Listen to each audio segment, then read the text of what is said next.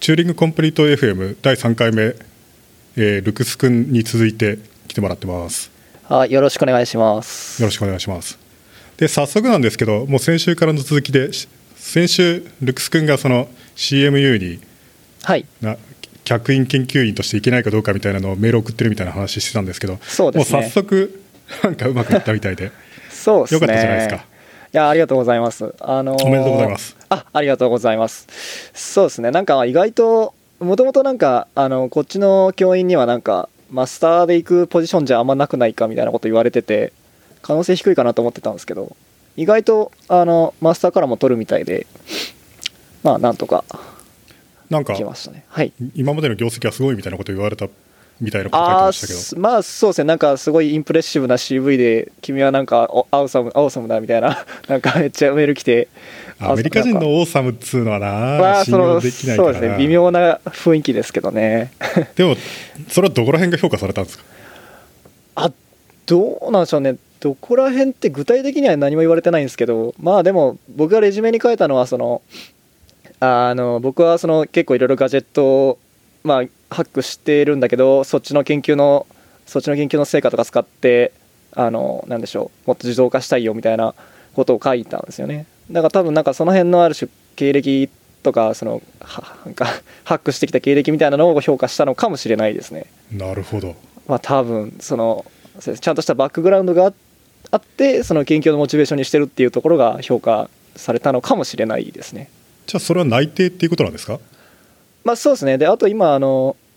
まあそのビザのなんか発行関係の書類を揃えるからちょっと待ってみたいなまあ手続きに進んでる感じですかね正式なオファーレターがもうすぐに来るはずみたいなあそうですねもうあとはそれが来るだけっていう状態ですねおーいいっすねはい早かったですねそんなに早いんですね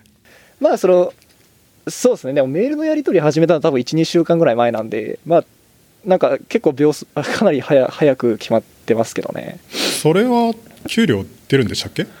えっ、とですね給料はどうなんだろうなまだ聞いてないんですけど一応こっちからは別にいらないって言ってますねというのもそじゃあの本当に出ないんだそうですね多分出ないと思いますね生活どうするんですかあ生活はそのえっとこっちのそのあの文科省だったかなが出してくれる留学ファイナンスサポート制度みたいなのがあってそれに応募して、まあ、結果まだ来てないんですけど、まあ、それで月16万かなぐらい出るんでそれでなんとるかほどやっていく感16じ万で暮らせるのかなわあツアーが暮らせるのかなわかんないですけどね かなりギリギリの額ですけ どねなるほどあそうですねそう客員研究員っていうか客員研究員と客員教授みたいなやつってやっぱり無給のやつが普通はた多分普通は無給だと思うんですよね。そうですねおそらくていうか客員研究員っていう呼び方がちょっとかっこよすぎてなんかその客し客員研究員とか言うとこうなんか礼を尽くして来てもらったみたいなそういう あそんな感じじしますね。いやでも僕はとりあえずそのでも向こうから言われてるのはビジティングリサーチャーなんでああのの、まビあジティングリサーチャーはそうそうなんですね英語で言うだとね、からそうですねだからまあ僕は言う時はかっこいいので客員研究員って言い ます。でも CMU で研究員するっていうのは相当すごいと思いますよああ本当ですかまあううんん アメリカの大学院のランキングみたいなやつとかもはいはい CMU コンピューターサイエンス部門でいうと CMU、スタンフォード MIT バークレーとか、はいそこら辺はもうトップトップグループみたいな感じなんですよね。はいはい。で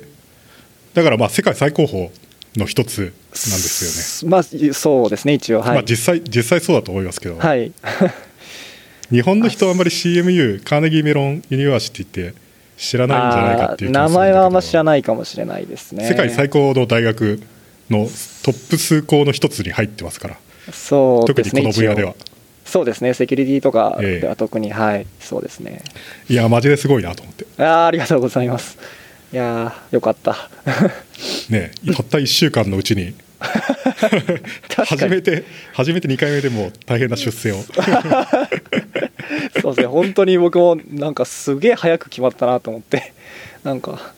すごいスピーディーですねやっぱり向こうじゃあは10月から10月あそうですね10月から10月ですねそんな風に休学できるんですかまあ一応はいもうすでにこっちで話はついていてまあできるよっていう確認は取ってますねそれなんか楽器的になんか中途半端にならないですかえっとまあ中途半端になるんですけど授業とかないんで基本的にもあうだからまあそのなんていうか残りの半年間をどう過ごなんなんですか研修論書いて終わるだけの期間なんでまあそこは別に若干ずれてもまあさほど問題がないというかあということは10月に行って、来年の10月に帰ってきて4月に卒業あそういうことです、まあ、3月かな3月に卒業ですねはいでなんかそれで推薦状とかも書いてもらうみたいな野心をまあ、一応持ってますこぼしてまねし、はい、だからまあアメリカでそのまあ PhD 行くかああとそうおきちょっとお聞きしたいんですけどあの、はいそういうあのある種すでにもう修士を日本の修士出た人がその推薦状書いてもらってもう一回向こうの修士に入る人っていますスタンフォードに関して言うとはい一般的な話はどうか分かんないですけど、スタンフォードに関して言うとコンピューターサイエンスでマスターを持ってる人っていうのがスタンフォードのコンピューターサイエンスのマスターをもう一回取得するっていうのはダメですねあなるほどダメなんですね単単純には入学できないですあなるほどなるほどじゃあまあもうドクターしかないんですね、まああまあそのそっちではけスタンフォードではああただルクス君の場合何学部するんでしたっ けあえこっちの大学え、ええこっちの大学院がっていうことですか、えあ、えそれはそのイノイノベーション 研究科っていうなんかよくわからないあのあれなんでコンピューターサイエンスのが多分があのなんでしょう修士になるわけではないと思いますねおそらくじゃあだ別からにいコンピけるュんーですタかーサイエンねスはいけると思いますよあーだからダブルディグリーみたいなのになると問題になるっていダうブルだデけィグリでーは全く何の問題もないああダブルディグリーが問題ないあなるほど何の問題もないですそれは当然逆にそのそういうのってイノベーションなんとかみたいなやつで、はいビザとかグリーンカードとかを取るのがはい微妙に大変になったりするんですよね、っあそうなんですかっていうのもなんかその、グリーンカードとかをその、はい申請するときにはい、外国で専門的な教育を受けてああでその結果今アメリカで専門職についているみたいなストーリーを作る必要があ りそうなるとコンピューターサイエンスじゃないものを勉強してるのにコンピューターサイエンスで仕事についてるっていうのは専門職じゃないということはアメリカ人でもできるはずだからアメリカ人の職を奪ってるみたいななんかそういうロジックになってしまうので,、えーそうなんですかなるほどのでなので僕の友達とかもコンピューターサイエンスなんかよくあるじゃないですかコンピューターサイエンスなんだけどコンピューターサイエンスっぽくない名前がついてる学部っていうのがあありますねはいはいでそこの教授に頼んでこれはなんとかっていう名前がついているがコンピュ実態はコンピューターサイエンスであるみたいな一筆書いてもらったみたいなそ のマジっすかグリーンカードとかの申請の時にああじゃあ僕も書いてもらおうかなだって 僕もそうイノベーションとは言いつつ一応その中の IT っていう部門に入っててコンピューターサイエンス、まあ、サイエンスというか、まあ、コンピューターやってるんでまあ書いてもらえれば説得はできるそれ思いますけど PhD とかアプライするにあたっても何らかのフォローアップは必要かもしれないですね。ああマジっすかああやっぱイノベーションっていうの入はったのミスったなっていうのも文学 はい文学部でマスターでコンピューターサイエンス PhD みたいなのだとこの人はコンピューターサイエンスからもう一回勉強した方がいいんじゃないのかなって思あーわなるれほてしどまなうるほどようになるなほんどかよくわからないことを勉強していてってなるとなるほストーどリー的にだから実態はこれはコンピューターサイエンスで日本ではこういうもんなんだみたいなああなるほどあそれは書いてもらう必要ありそうですねでも全然その推薦状書いてもらえると思いますよ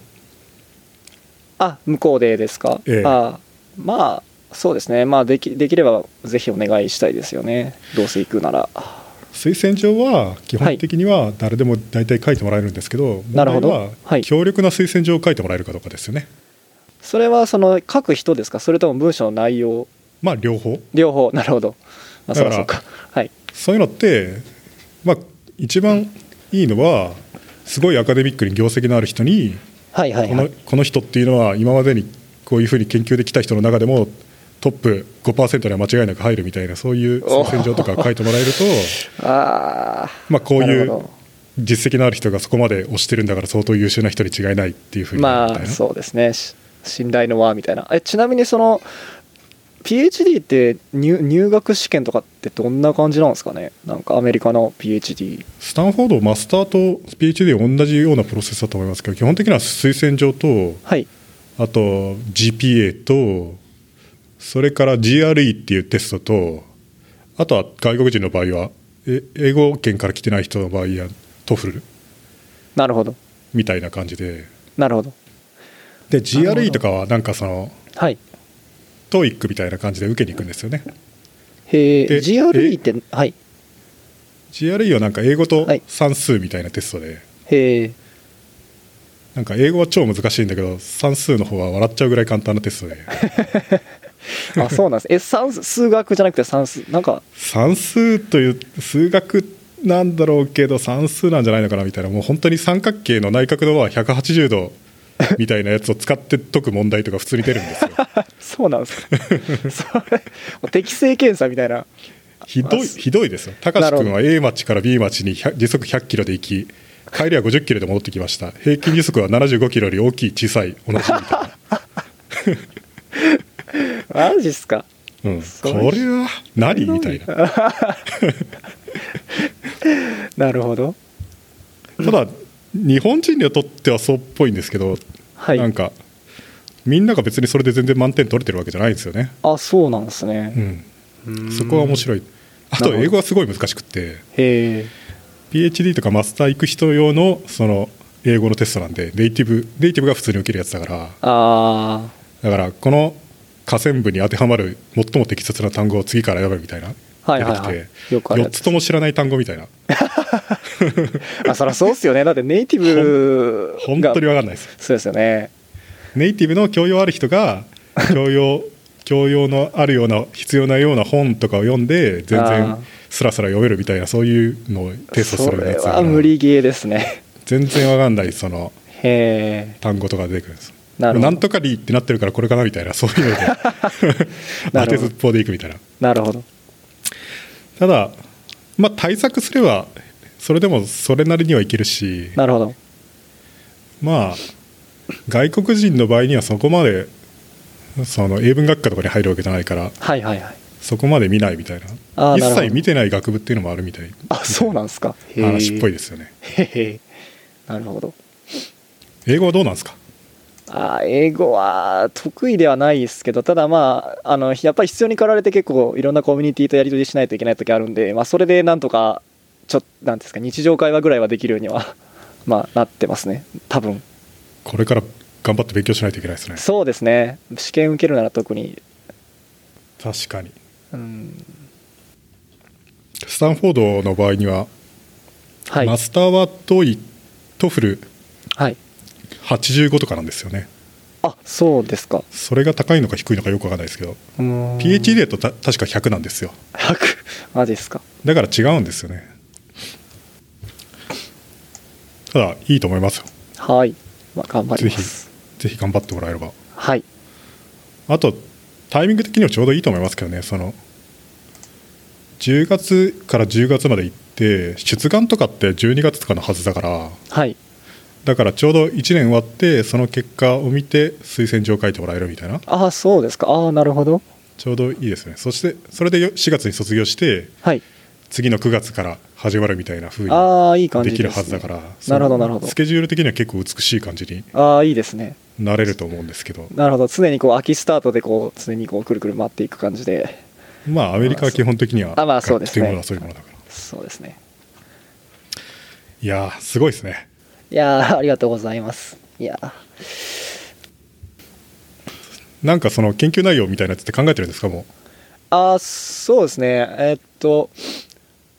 まあその僕が決めれるのかある程度向こうから指示があるのか分かんないですけどまあでもあの僕が行くところはそのなんでしょうえーっとまあその脆弱性の検出そのネイティブバイナリーのソフトウェアに対する、まあ、脆弱性の検出と攻撃コードの生成を自動化するっていう、まあ、研究ですねだからまあ僕の研究もまあ、多分それを軸にあると思いますね。ただまあある種僕のバックグラウンドがやっぱりそのシステム図系なのでその、えーっと攻撃対象とするシステムが多分その低いレイヤーというかシステム図、まあ、OS とかハイパーバイザーとかファームウェアあたりのセキュリティ、まあ、脆弱性の検出とかになるんですかね多分。自動でっていうのはどうやってやるんですかそうですね、まあ、その基本、まあ、僕が行くそのサイラボっていう CMA の研究室はそのあのが書いた論文でそのオートマティック・エクスプロイト・ジェネレーションっていう AEG っていうあの論文があって、まあ、それが大体多分事の発端そのエクスプロイト自動生成のなんか流れみたいなのを作ったんだと思うんですけど、まあ、どうやるかというとそうですね、えーまあえーっとまあ、エクスプロイトの生成って言ってもまず脆弱性の検出をしないといけないですよねでだからそれにその何でしょうなんだろうソースコードのそのスタティックなその解析と、まあ、あとはそのなんだろうシンボリックエグゼキューションっていうあのなんだろううーんまあそのある入力プログラムに対する入力の変数をなんかシンボルにしておいてでそのシンボルがあの例えばそのシンボルが5以下だったら if 文で true でこっちのあの true のパスに行って false だったらこっちのパスに行ってみたいなそういうシンボルを使った条件分岐なんかを見つけるとまああの制約を追加していくんですよねひこの左のパスを通るにはこういう制約でっていうじゃあなんかフでさとァ,、はいファジングみたいなまあファジングまあすあ,、まあ、ある意味そうですねまあその総当たりではなくてある種制約をちゃんと見てすあとはその制約を満たす入力を SAT ソルバー SMT ソルバーで解いて具体値を出すみたいなだからこのあるこのパスを通るにはどういう入力を与えればこのパスを通るのかっていうのをまあ求めるみたいな手法を使うんですけど、それで仮にそのいろんなパスを走らせられるとなってますそれによってどうエクスプロイトにつながってくるんですかそうですね、えっと、基本的にはその、えーっと、まあ、どうだろう、えっと、まず最初にその正常な、要するに脆弱性を踏んでない正常なプログラムの動きっていうのいう、まあ、あの、ふななんだろうその正常な状態っていうのをまあ決めておいてでそれを逸脱したパスが見つかったらそれはおそらくまあバグか脆弱性であるっていうふうに判断するんですよねだから要するにまあバギーなパスを見つけるっていうことですねなるほどね正常っていうのはどうやって定義するんですか正常はおそらくそうですねまあ基本的にはそのあのすなんだろう正常終了したらここに飛ぶはずだっていうなんかしゅ終端パスみたいなものをし定義しておくのが確か普通だったと思いますねだからそこから明らかに逸脱して例えば、まあ、バッファーオーバーフローが起こって関数ポインターが書き換わっあリターンポインターが書き換わってなんかよくわからないポインターに飛んでクラッシュしたとかだったら明らかにそこではないっていうような探し方ですね。まあ、そういう入力をまあ自動で見つけるような SAT ソルバーで見つけるようななる研ほど究ねですね。それ実績はどれぐらいあるんですかえーっとですね基本的に2000まあそのオートマティックエクスプロイトジェネレーションで成功したのは多分簡単なすごい単純なバッファーオーバーフローでえーっと何だったかななんか無線 LAN の IW コンフィグかなんかのバイナリーをに対してなんかすエクスプロイトが何個か成功したぐらいだったかなすごい単純なとにかくバッファーオーバーフローぐらいにしか対応できないっていうのが現状だったと思いますねまあそれをなんとかもうちょっと自動でできるようにするみたいなそうですねまあねこのエクスプロイトを探すのって今職人の勘とはい根気みたいな世界なわけでしょそうですねまあだからそのその勘をいかにしてこうコンコンピューターにやらせるというかヒューリスティックみたいにこう表現し直すかっていうのはすごい難しい問題なのでまあ難しいですよねそんなのねだからやっぱりああまりにもこうジェネラルにできないんですよねだからすごいなんか問題ごとに違うというかそのうんあのバッファーオーバーフローって一言で言ってもそれはその単純に入力がでかいってだけのモデルだったらそれでそのさっき言った論文でいいんですけどあの例えばある条件でそのあのなんでしょうそのコピーするサイズの長さが変わるからバッファーオーバーフローするとかいうしロジックそういう二段画面みたいなロジックになると急に難しくなったりとかそのうん全然そのジェネラルにできないんですよねやっぱり難しい。こう全く素人みたいなこと言うんですけどああはいはいディープな、はディープなあはいはいラーニングとかでなんとかあーかみたいなってどう絶な対んでし研ょう究はあるんじゃないかって思うんだ多けど分あると思いますけどただうーんある種何を学習させるかというと 何を学習させるのかそうですね難しい難しいですよねでもな何かしらそういうある種たいろんなパターンを職人の経験をそういうパターンにしてみたいなのはまあ方向性としてはなんか誰結構浮かびそうな話ですけどねまあでもどうなんでしょうね難しいなうん性的解析とかでもなんかありできそうな気はするけどそうですねでもそれは今でもあるのかあまあそのさっき言った論文も一応その性的解析でなんだろうあのえーっとそのアロケーションされたバッファーの最大サイズみたいなのはその性的解析で最初に求めといてでそれを10%上回るサイズのな んかあの入力でっていう過程で始めるっていうよ うなことをしてたりはしますね。適当だな適当ですね。 まあでもだから本当になんかその問題にしか適用できないみたいな。なるほどうんねまあ筋としては悪くはないんですけどなんかあまだエクスペリメンタルというか なんかまあだから逆に研究しがいがあるわけで、まあそうですねいいいんじそゃないれはですかその通りですねはい、うんまあ1年間でどれぐらいできるのかっていうとよくわかんないけどまあそうですねでもまあできるのかもしれないはいそういえばなんか言い忘れてたんですけどはいこの前回結構前回のやつを上げてから結構反響があってへえなんか聞いたよみたいなことを結構言われておなるあほどとルクス君っていう人は結構かなり優秀だみたいなこともあマジですか ありがとうございますあとなんかやべえなみたいな、躊躇なく任天堂スイッチのエミュレーターを作る話をし始めるみたい ないやまあまあグレーなん でブラックじゃないんでホワイトでしょまあホワグレイトであうんまあホワイトですね僕が今やってる範囲は絶対ホワイトですね、うんはいいやグレーになりうるかもしれないけど今はホワイトですグね、レーグレーなことをするかもしれないけ知どる人はいるかもしれないけど自分ではないけどはいないですねはいすげえなみたいなはいで間接的にグレーな助けをしなくはないかもしれないけど僕がやってるのはホワイトですそれでなんかもう、はい点数このファイルとかも S3、AmazonS3 で今は Google クラウドストレージに置いてるんですけど、あはいはい Google はいはの S3 みたいなやつ、はいなんか転送量とかも 150GB とか、マジっすか多分めっちゃ 200GB ぐらいいってるのかもしれない、あすごいですね相当あって、あーなんか 1GB あたり12セントとかなんかかかるんですよね、あマジっすか 転送量だけで20ドルぐらいいっちゃって、マジっすか大丈夫ですかそれなんかい20ドルは別にいいんだけど、や大丈夫ですか 20ドル自体は問題じゃないんだけど、はいこんなに転送っていうか、そのネットワーク帯域ってこんなにお金かかるんだと思って。ああまあ意外とですね確かにねえびっくりですよねその、こんな零細でそれなんだから大手だったら一体どれぐらいお金がかかってるのかっていうのは確か考えてると結構すごくて それでなんかちょっとウェブサイトいろいろ調べてみて、にはい MP3 って古いじゃないですか、ああーまあはいそうですねまあ、JPEG みたいなもんで、まあそうですね割とトラディショナルなはい、ね、25年とか前から多分あっそうてそうですね20年前には絶対あったしはいでそれ以降その不可逆圧縮の研究っていうのは相当進んでるはずだから、うーん確かにかなりいいコーデックがあるはずだみたいな、はいはいはいでブラウザで使えるかどうかは別問題なんだけどみたいなのをはい調べはいはいてたら、はいオーパスっていうコーデックがあってへーオーパスっていうのがはいその相当いいんですよねへえで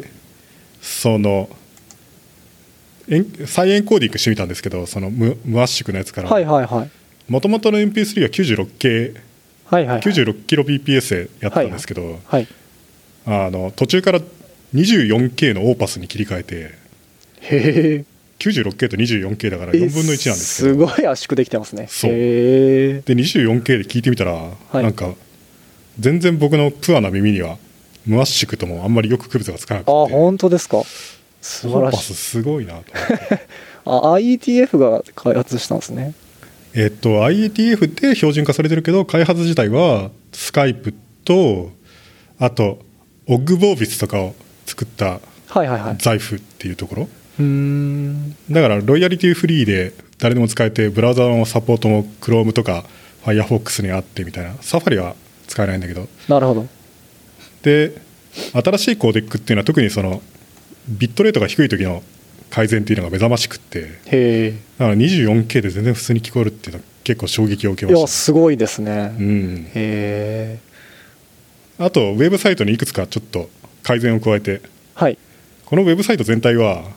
スタティック HTML サイトなんですよねはいはいはい Firebase っていうのではいサーブしていてコンテンはいはツいデリバーネットワークで、なるほどで僕の手書きの Python スクリプトがあってはいそいつがそのあるディレクトリに全体に HTML ファイルをなんか作ってはいでそのディレクトリ全体を転送してあげてるんですよ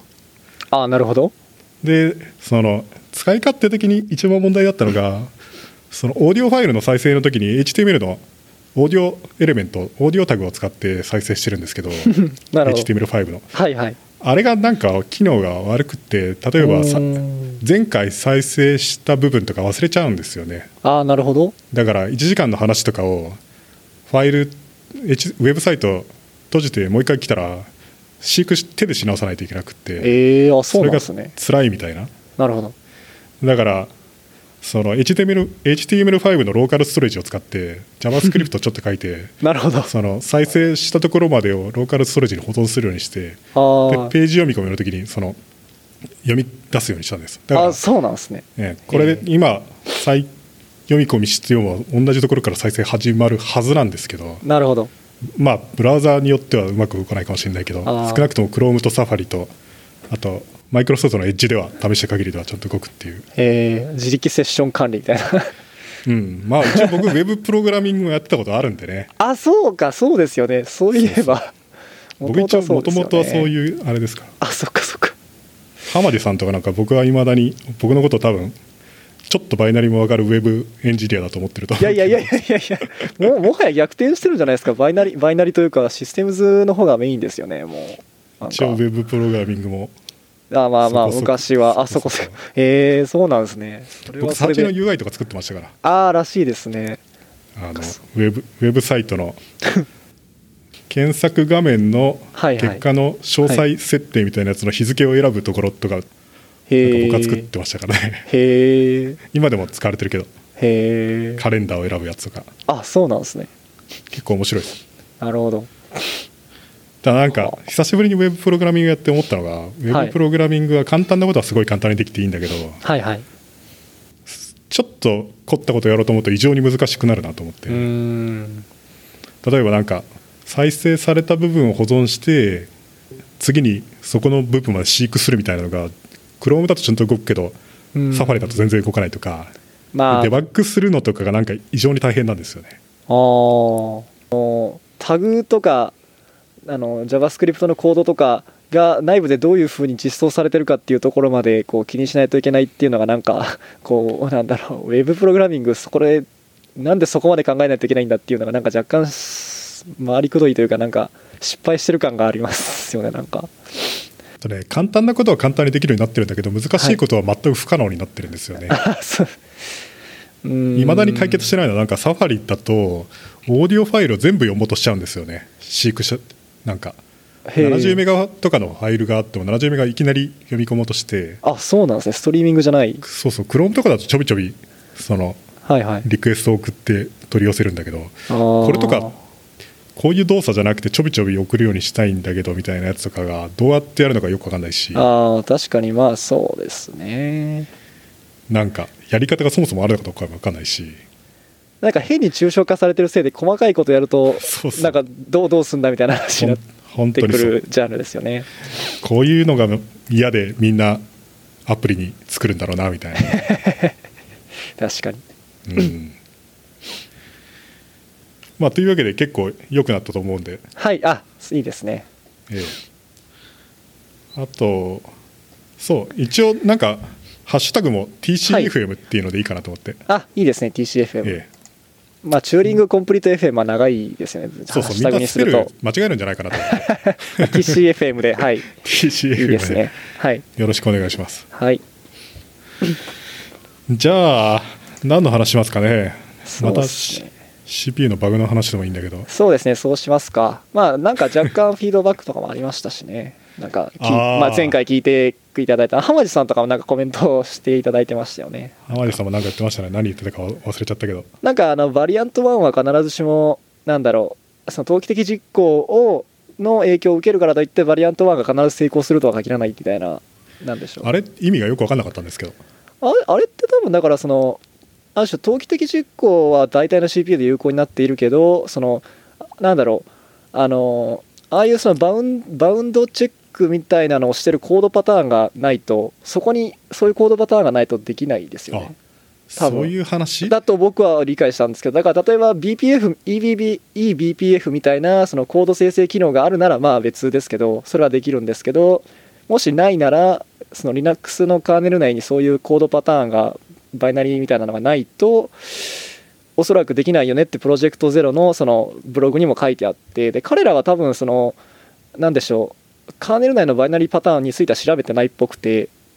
あてのかいやいやいや調べたんじゃなかったっけ調あべそうたでしたけどっけはい調べたけどそれっぽいのがなかったから EPPF で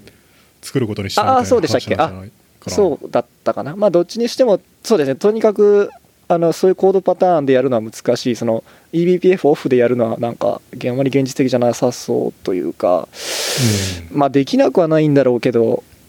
うん、まあ、実際そんなコードないよなみたい な、そういう話だったのかまあ浜地さんに直接聞けよっていう話なんだけあどまあ、そうですね、確かに、 でもなんかそういう意味なのかなとは僕は思いましたけど、なるほどいや、ねわかんないですけど、はい、しかしなんかこれ編集のためにもう一回聞いてみたりするでしょ、ああ、しますね、はい。なかなかすげえポッドキャストだなと思ってこ れ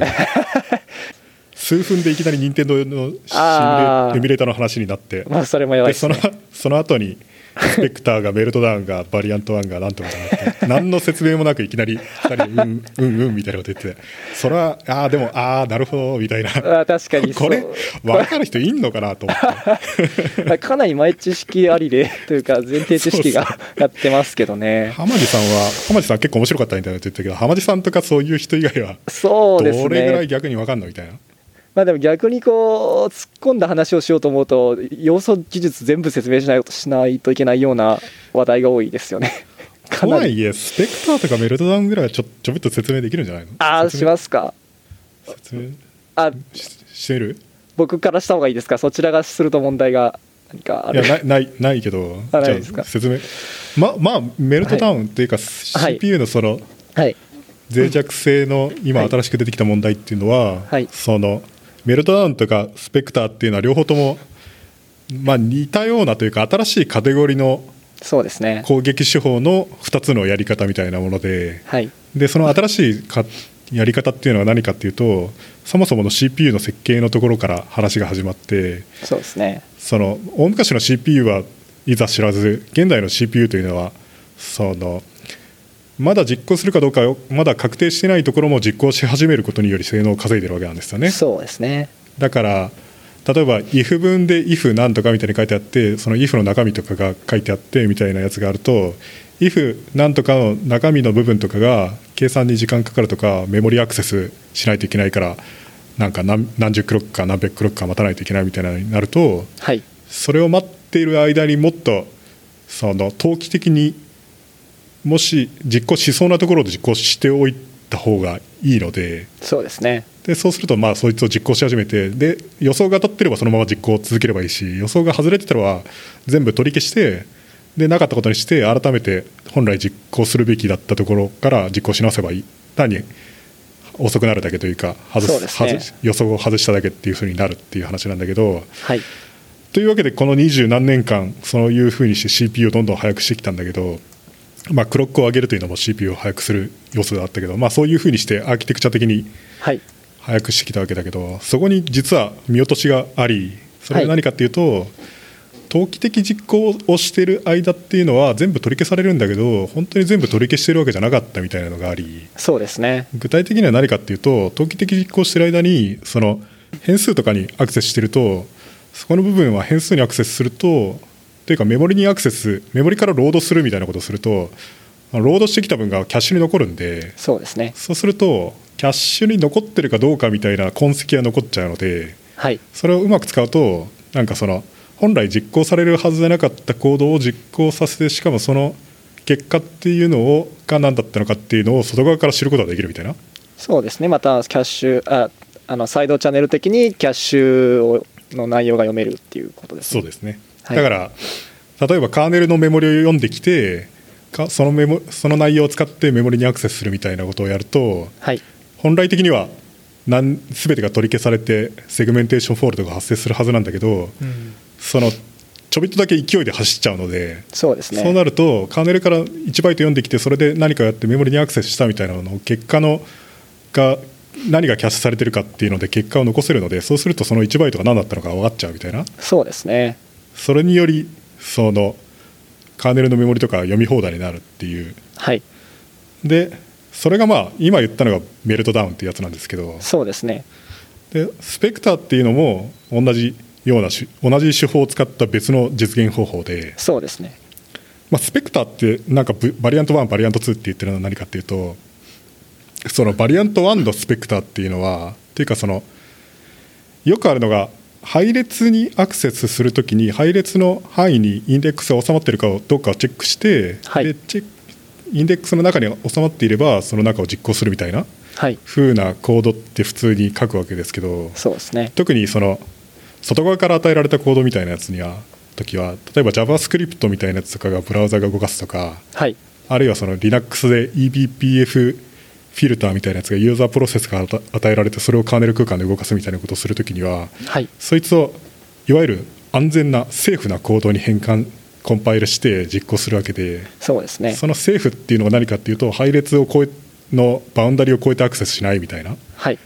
意味なんでだから配列の範囲内に収まってるかどうかチェックしてそれで毎回進めるみたいなそういうインタープリタとかそういうコンパイル結果とかにするわけなんですけどそうですねそれによりそのただ CPU の投機的実行によりバウンダリをチェックして本来収まってないからその中身っていうのは実行されないはずなんだけど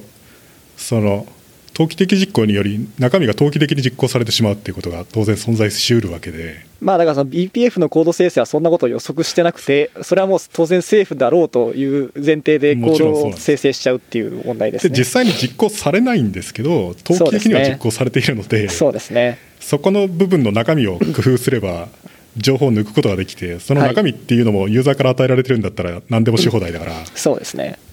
そこをうまく使うっていうことができるからはい抜けるみたいなそれがそうですねまあバリアント1ってやつでバリすアンねト1ですねでバリアント2っていうのもやっぱり同じやつではい同じようなやつでただそれはなんつうか関数ポインターを呼ぶみたいなそうですねやつでその現在の CPU っていうのはすごく賢くって if 分のどっちに飛ぶかだとかじゃなくて関数ポインター経由の呼び出しとか C++ の v テーブル経由の呼び出しとかはいそういうのとかでそのアドレス相対アドレスを指定されてそこに飛ぶみたいな命令もそのある程度前の履歴からこ次の次にはこのアドレスに飛びそうだみたいなので実行し始めちゃうんですよね。でそれによりそのでそれはその履歴を使って次どこに飛ぶかみたいなはいやつを決めているので、その履歴をうまくこっちから学習させてやることにより人気の場所っていうのを投機的実行さいいきなりさせちゃうことができるわけなんですねそうですねはいだからそれを使うと本来全く制御を飛ぶはずはなかったぶ場所っていうのが投機的にだ投機的にだけだけどいきなり実行されちゃうみたいなことはいくらでもできるんで、そうですねまあ、あれは本当にすごいですよね。まあ、しかもこうなんかあの僕はすごいと思ったのはあのどそのなんだろういまあ、どこでも飛ばせるっていう以上になんかそれを利用することによってそのアドレスを割り当てあの当てるっていうのが僕は賢いアプローチだなと思っていてその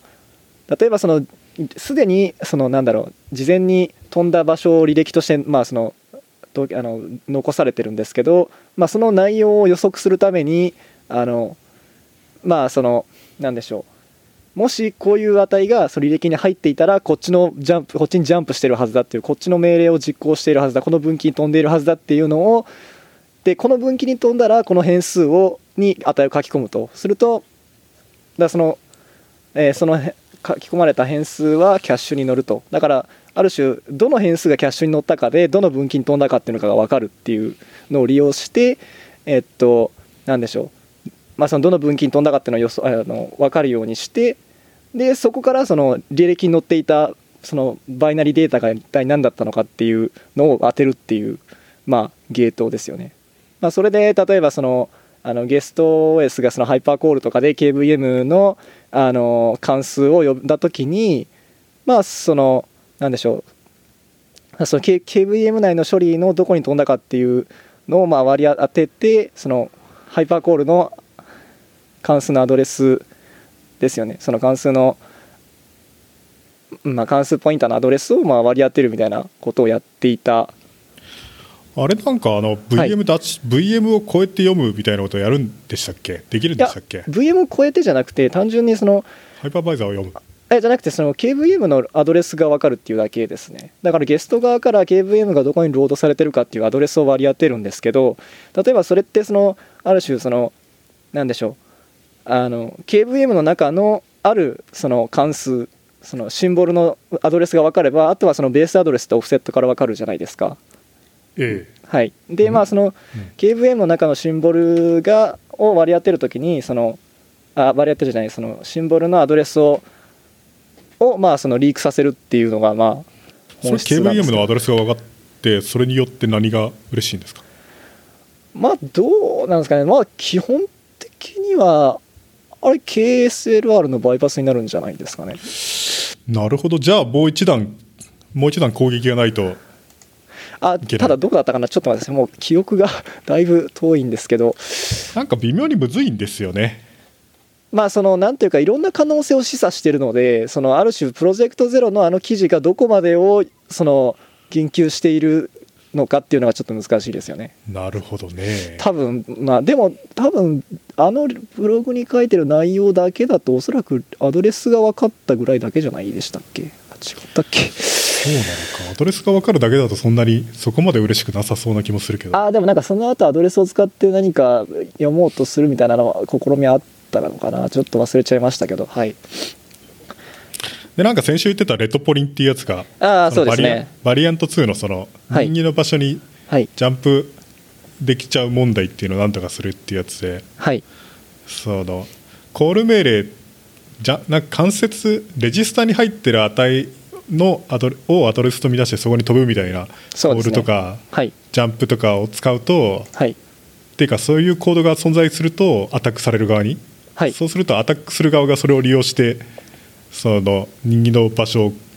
投機実行できちゃうからはいだから要するにレバリアント2に対して脆弱じゃなくするためには、はいまあ、そういうレジスタに入ってる値のアドレスに飛ぶみたいな命令自体を全部コードからなくしちゃえばいいんですよね。そうですねそれがリなトんポだリけンですねど、はいそういうのって普通できる話じゃなくてなんでかっていうと関数関数ポインターを呼ぶとか、はい C++ の V テーブルとかまさにそれそのものだからそうですねどうすんねんっつうのがあってそうですねなんかそのインテルとか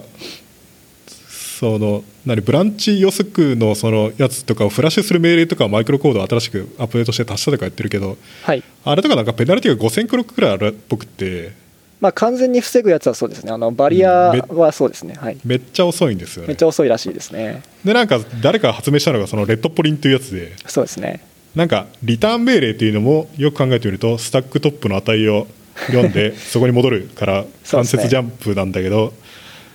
そのコールとリターンってペアで必ずっていうか普通は使われるからはいだからそれだけは特別扱いになっていてでなんかス CPU 内部にスタックがあってコールした時にそれを積んでおいて、そうですリねでリターンするときにはスタックにある値を使うより前にそのスタック CPU 内部のスタックにある値でいきなりもう投機実行し始めちゃうみたいなはいはいはい風なことをするのでだからリターン命令を使うと投機的実行する場所っていうのがその基地のものになるのではいそうするとそこに安全なコードを入れとけばいいんじゃないかっていうそうですねだからそれがレッドポリンってやつではいでなんか LLVM とか GCC とか LLD とかはいにレトポリのパッチを書いたっていうのはそのジャンプ命令とかコール命令とか普通のやつを発行する代わりに変なリターンを含む命令せ命令のシーケンスを書き込むことでそのプログラム全部からアドレス相対のジャンプを全部なくしアドレス指定のジャンプをなくしちゃうみたいなまあだから結局そういう意味では LLVM って便利ですよねそのコード生成の部分を LLVM のその部分でなんとかできるのでそうまそうそうそう、ああのまあルイルイさんが書かれたんですねそのパッチまあルイさんも書かれたんですよねそのパッチ、うんあれはなかなかすごいなと思ったけどでもなんか僕 LLVM のところ自体はあんまり書いてないんだけどあそうなんあんまりです書いてないかというか別に LLD のところは書いたけどなんかあれ LLD あそっかそっかなるほどアセンブラでそのはいジャンプとかコールコールスターみたいな書はいいても、はいレッドポリにコンパイルされるっぽいよねあすなるほどだからもうなんていうかアセンブラの1行が全くマシンインストラクション1個で全然対応しなくなるっていうへえそれはどうやってるんですかアセンんこんアセンブラに手を加えてあるからあアセンブラに手を変えてるんですねなるほどそうだからあジャンプとかコール自体がジャンプとかコールにコンパイルされないパターンが普通にあるっていうなるほどすげえなと思ってそれって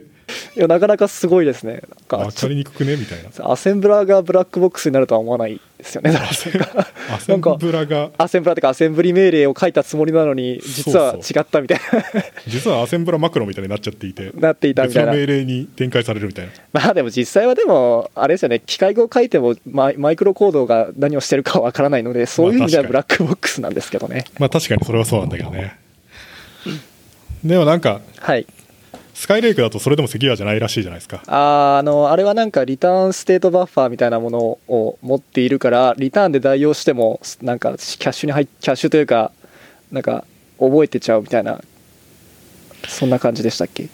なんかうんそのリターンアドレスを入ってる CPU 内部のスタックっていうのはまあ当然有限というか16はいぐらいの深さらしいんですよねはいはいだから最近呼び出し16段より深くなるとまあ下の方とか消えちゃうからはいそれになるとスカイレイクより前のプロセッサーの場合ははいなんか単に何にもしないだけっぽいんですけどあはいスカイスカイレイクだとそこはその投機じ普通の手段を使って投機予測するっぽいんですよねああそういうことなんですねあんそれは今知りました、あなるほどなるほどだから、はいはいはいリターンでもはい実は投機予測し投あどあこに飛ぶかそういうことわかからないパターンがあるみたいなああなるほどなるほどそういうことかでそれどうすんねんみたいなああそういうのはなんかあれですねあのリリナック LKML のなんかデイビッドさんでしたっけデイビッドさんじゃないやデイビッドさんかが書いてた内容的にはなんかそういう場合に限ってはあのインテルの新しいマイクロコードでしたっけ IB, IB なんとかを使ったらいいんじゃないかみたいなあのリーナスが激怒していたやつあそうですね リナスがブチ切れたやつですねしかも読み間違いだったんでしょあれね あらしいですね本当ひどい人だったいえ まあそういう人ですからねリナスはほんあれがゲイでゲイで済うーんまされてるのはすごいよすごいですねいや昭昭和な感じがす るなん確かにあまりあんまり合理的ではないというかにもかかわらずなんとなく雰囲気で生きてる感じが人人格的にそうですね暴言を吐くオープンソース開発者ってもうなんか昔の人っていうイメージがあるけ どリーナスとかいまだにその伝統にちゃんと受け継いでいるという か確かに受け継がなくていい伝統を受け継い受け継いでる人みたいな確かにそうっすねどうすんだろうねわかんないですね僕もあんま詳しく追ってるわけじゃないんですけど結局どうしたらいいんでしょうねこれあの最近呼び出しの深さが16になったのが感知できれば一つはやりようがあるような気がするけどでもそんなのあーできないよねまあだからもうそういう場合はやっぱりもうあそのインテルのマイクロコードでキャあのヒストリー使わないというか あのブランチプレディクトしないみたいなことをするでもなんかそのあでもそうかそれがどういう場合に適用するべきかっていうのを判断できない多分ね、うん、そのインテルのな CPU の内部なんて知らないけど、はいその分岐予測自体はシリコン上に実装されてるからあマイクロコード自体でできるのって多分そのブランチプレディクションのためのバッファーをテーブルをクリアするみたいなそういうことしそうかですでねきないと思うんだよねあなるほどなるほどそうですねだから何でもできるってわけじゃないから、はいだからまあパズルチックになっていてそうですねこれはできてこれはできないけどその今できる内容だけを使ってうんなんかううまいミチゲーションを考えてくれみたいなまあ一番今 CPU 業界とかコンパイラー業界でホットな話題ですねこれはねそうですね間違いなくいやーなんか今後の対応がなんか見ものというか面白そうですねなんかなんかインテルは当然だからしその CPU レベルで直す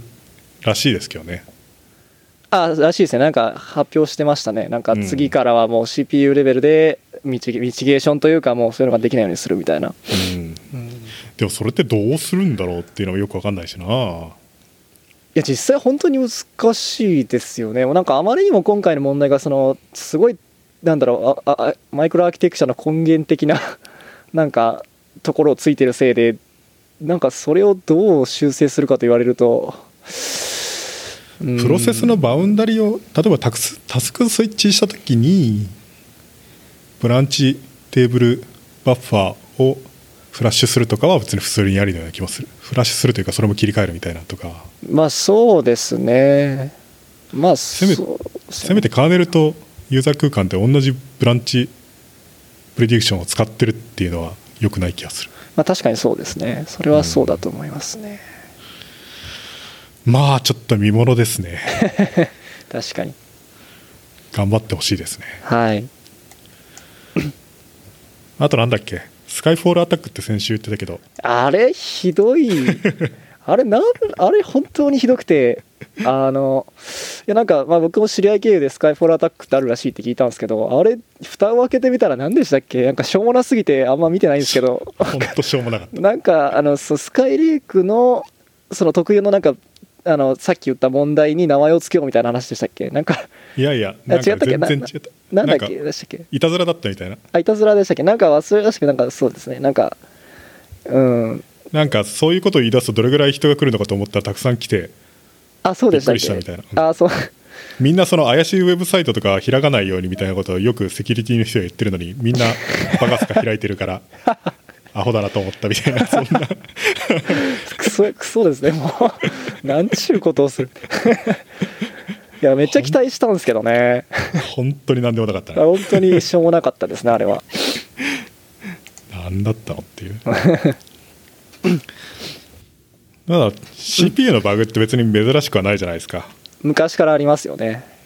CPU のバグとか知ってるやつあります僕はなんかペンティアムのなんか不動小数点のなんだっ古いけっすねそれはまあだいぶ古いですけどね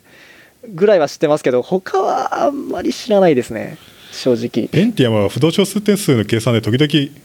間違えること、はいパターンがあるみたいなそうですねだだった話とだった思いますねはいなんか僕もあんまり詳しくないんだけど、はい不動小数点数同士の足し算だかなんかの時に、はいある種の早い実装で、はい内部的にテーブルを持ってるみたいなやつがありはあなんはあかなまあるほいどかにもありそうじゃないですかまあありそうですねでその値がちょっと間違ってたみたいな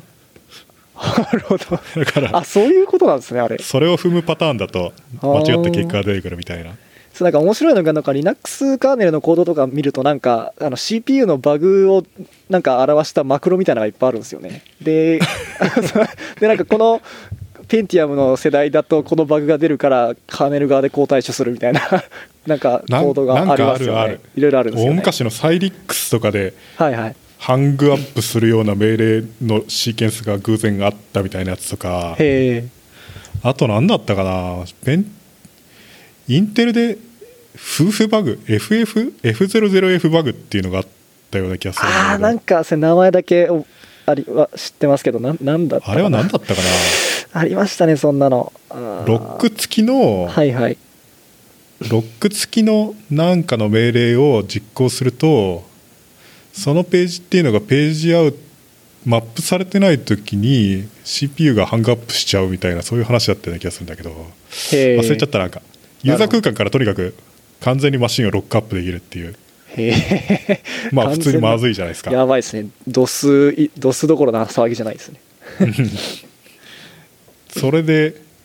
ところがなんかそれはミチゲーションが発見されてはあ発見あれさはれるはい英雄的なものだったと思うんですけどなんかそのへえ何だったかなそのロックロックプレフィックス付きのなんかのそのあ、はいロックプレフィックス付きのコンペアエクスチェンジ命令かなんかだったんですよね、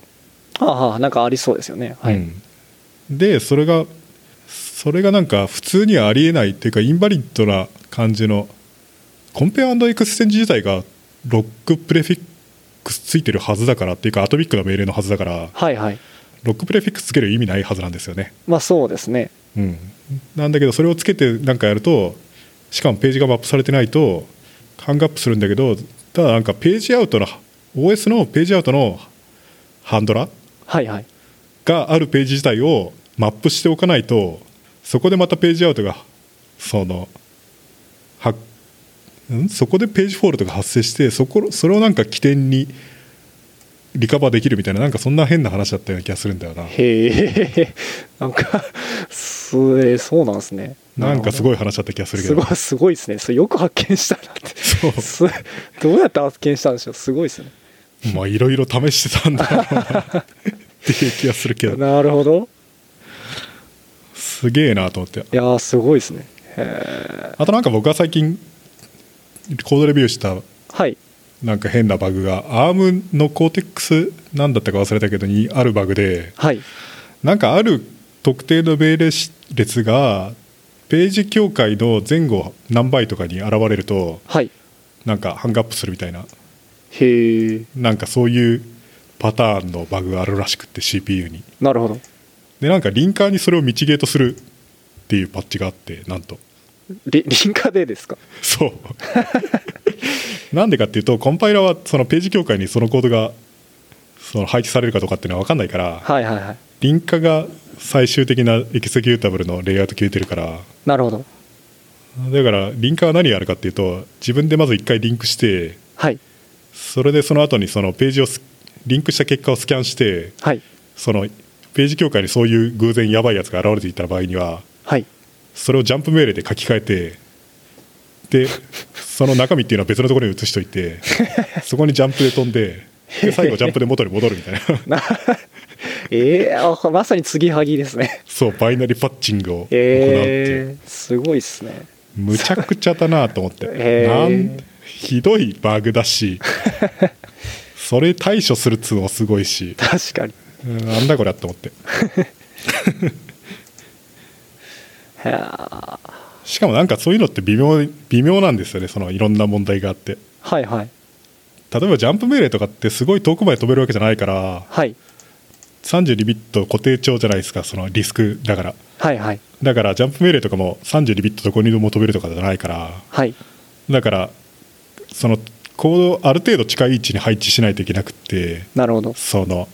そこの何倍とかの命令シーケンスを移すにしてもはいはいでそうするとそいつをとなんかコードのセグメントの中で途中に挿入しないといけなくってはいそうするとそれより後ろ側の配置がまた変わっちゃうからなるほどそれによりその今までギリ大丈夫だったやつっていうのがちょうどページ境界にかかかるっていうパターンも出てくるので めんど めんどくさいっすねそうええー、だから最しちゃんと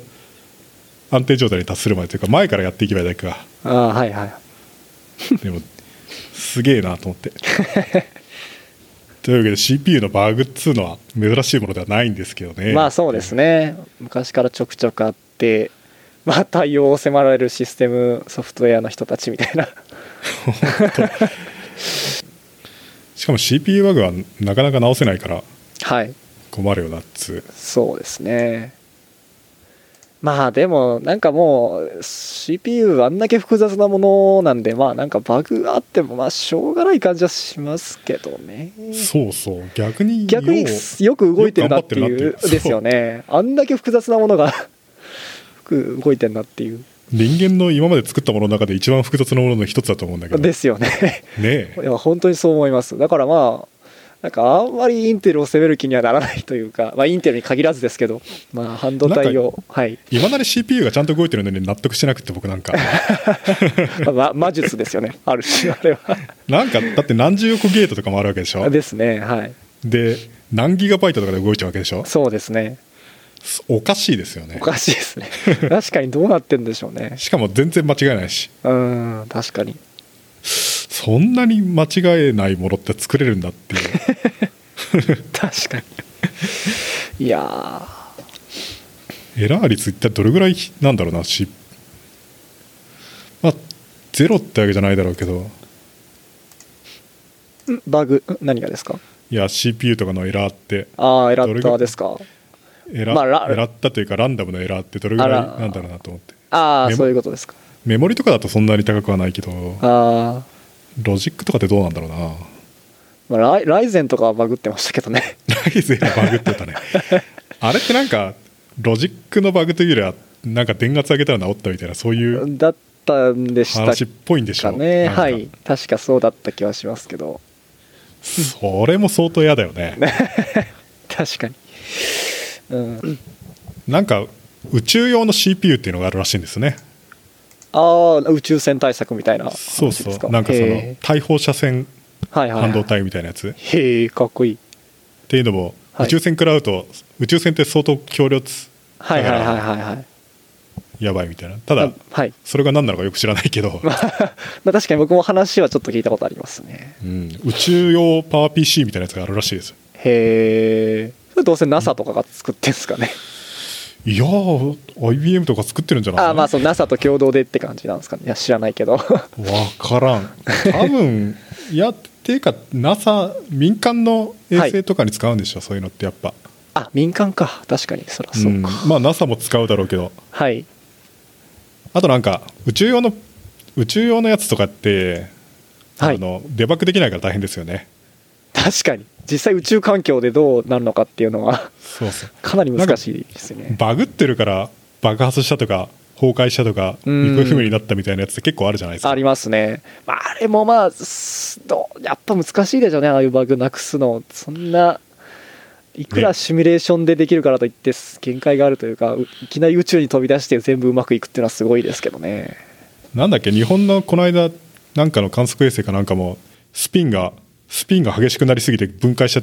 とかあったでしょあそうでしたバっグっててけへえ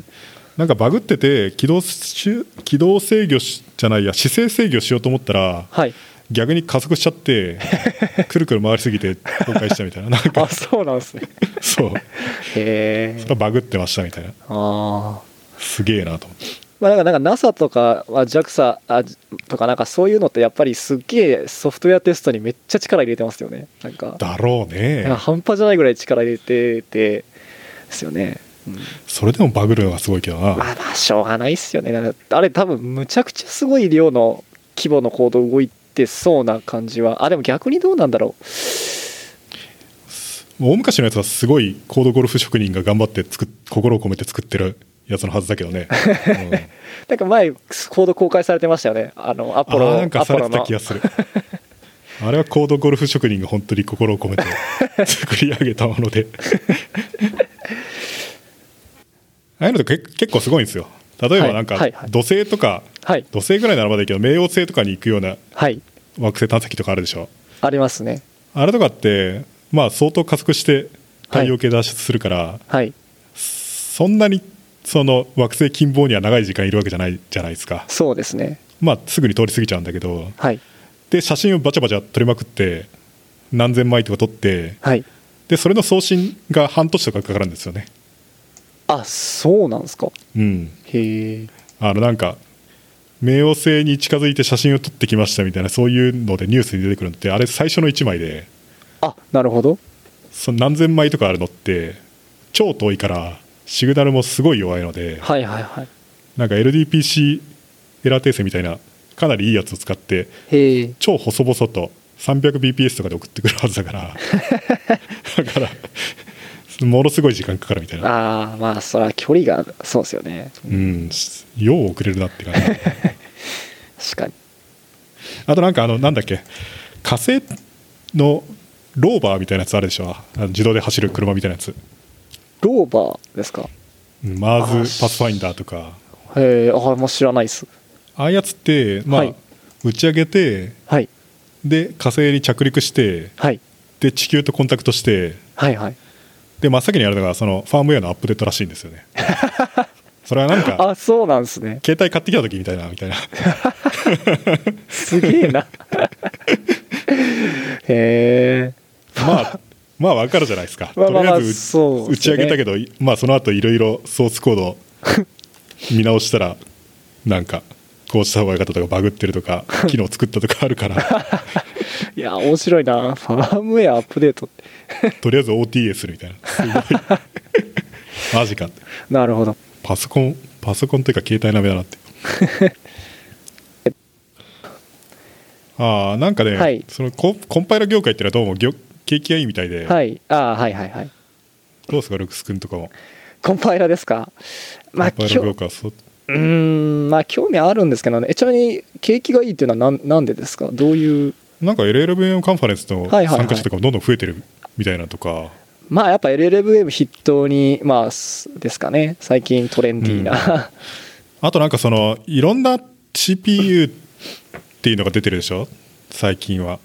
CPU とか、はいはいそうですね例えば TPU とか GPU とか、はいはいはいはいなんかはいそのピクセルみたいなで携帯に入ってるそうですね変なイメージプロセッシングユニットみたいなやつとか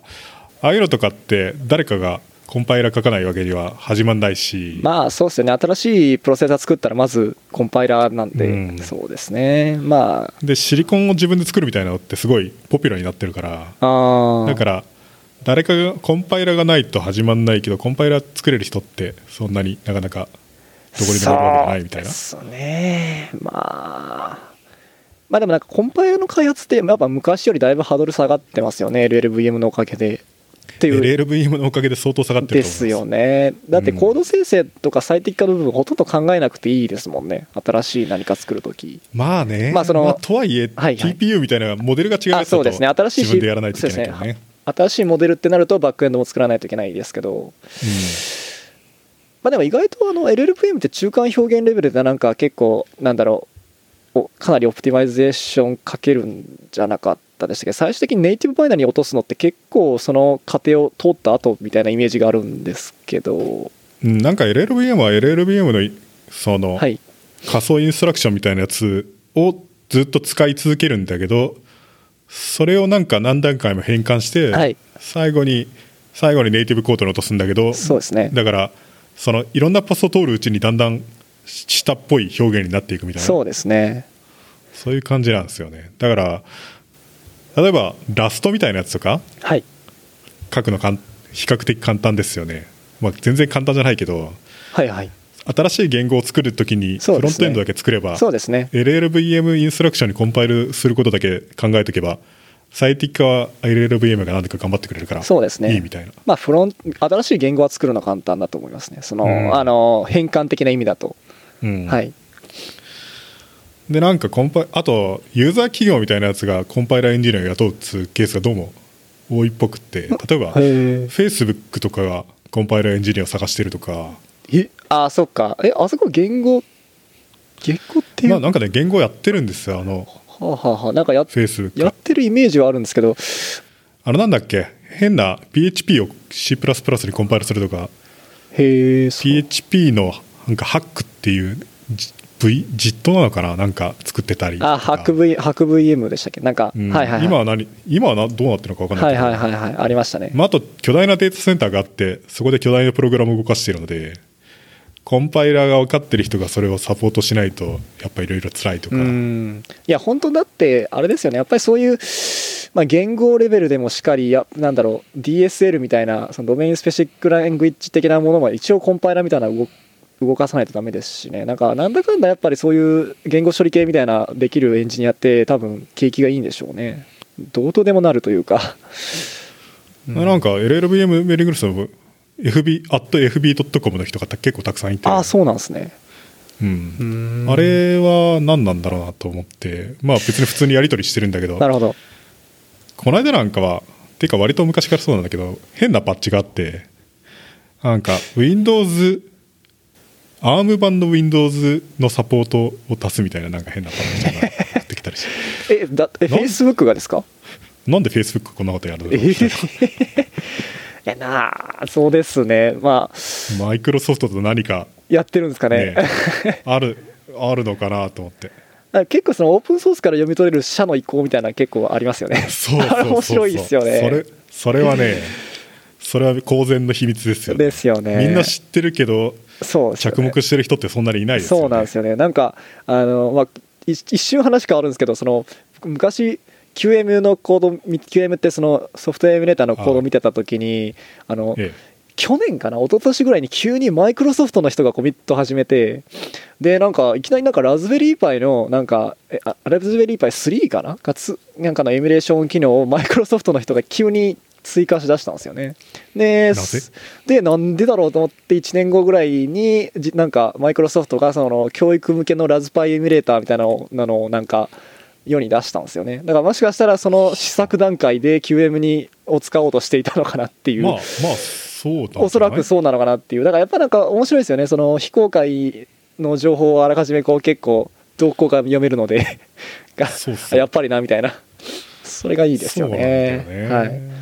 まあ、LLVM もそうでしょうね特に本当に LLVM は本当にそうでしょうねなんかいろんな動向読めそうですよねああいうコンパイラあはと、はい、サファリとかクロームとかもそうでしょあそうですねねああいうのもつぶさに見ていれ ばありまこうすねいうことやりたいんだなみたいなうんあるみたいですね分かるはずみたいでなのすとか、ねはいはいなんかそういうのをウォッチするのがまた趣味みたいな人もいるっぽいですよねあらしいですねうん、そういう人たち本当にすごくって、うんなんか例えばサービスをローンチするにあたってウェブサービスを、はいはいなんかロボットテキストみたいなやつとかうっかり最初に足しちゃうとそうするとそれを人間が見てるの人たちがいるの でなんとかっていうディレクトリが足されたみたいなえー、そんなそこまでウォッチするんですか そんな、うんメーリングリストは分かりますけどそんなサブドメインが足されたとかロロボットあなるほどえー、そうするとなんかスラッシュなんとかスラッシュミュージックみたいなやつが足された らなんか音楽系のなんか始まるみたいだぞみたいなそういうことを言えるわけでしょ、そうですねうん、だからそのいろんな痕跡を探してる人たちがどうもいるっぽいっていう なんかスパイみたいな暇人スーパー暇人なんだスーパー暇人なんですよ まあでも結構あるみたいですねそのなんか新しいやっぱりあのプラットフォームそのハードウェア作ってソフトあのシステムソフトウェア作ってみたいなことをやるときにやっぱりその今までのその使うオープンソースのコミュニティのメールリスト全部読むとかなんかウォッチするとかなんかそういうのは結構真面目にやってるところもあるらしいですね仕事としてあーはいあとはまあ人を雇うとかねあーのそうですねその業界から、はいコミッターというかはい、うんだから LLVM とかそのめぼしいオープンソースプロジェクトでそれなりにやってれば仕事なんてスーパーすぐ見つかるはずなんですよ 本当に、まあですよねうん、向こうからバンバン来るから あはいはいはいでしょうね僕なんかもたくさん来るけどまあなんかこの間 Facebook のコンパイラはいはいはい。ディナーっていうのが誘われてですね、へえ、コンパイラディナー。はあそうはそういうのがあるんです。Facebook はそのコンパイラチームがあり、で、拡充したいので、コンパイラディナーっていうのを開催していてあ、かっこいいな。 で、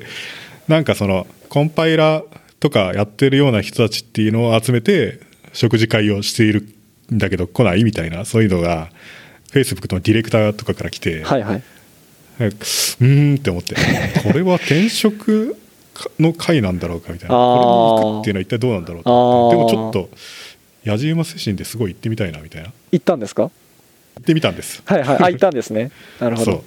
これ行くたか行くからといって別にいいよなみたいなので、うん、まあまあまあ。転職別にするわけじゃないけど、はいはいはい一応ちょっと野じ馬精神で行ってみようかなと思って、どんな感じだったんですか行ってみたはらい。そしたらねまず気づいたのがね、はいまあ30人ぐらいいて、はい。食事が始まるより前にみんな立食みたいな感じうでん、適当なるほど。に はい。ビールとか飲みながらはい喋ってるんだけど、はいそしたら僕の同僚のというか同じ席の後ろに座ってるやつが来てて、はいはいおみたい なおお一緒に来てたみたいなあ来て たんだみたいな感じになって 意外といたんですね、他の人も。そっかみたいなあ、そうなんですね。へいやなんか微妙に気まずい な、うんえ。あ、あお前も来たんだ、みたいな。 別にいや別に俺は仕事探してるわけじゃないんだけどね みたいな。まあ、興味本位で、あくまオーで。オーラを体から発しながら 「おいっす」みたいな確か確かにちょっと気まずいですよね。そう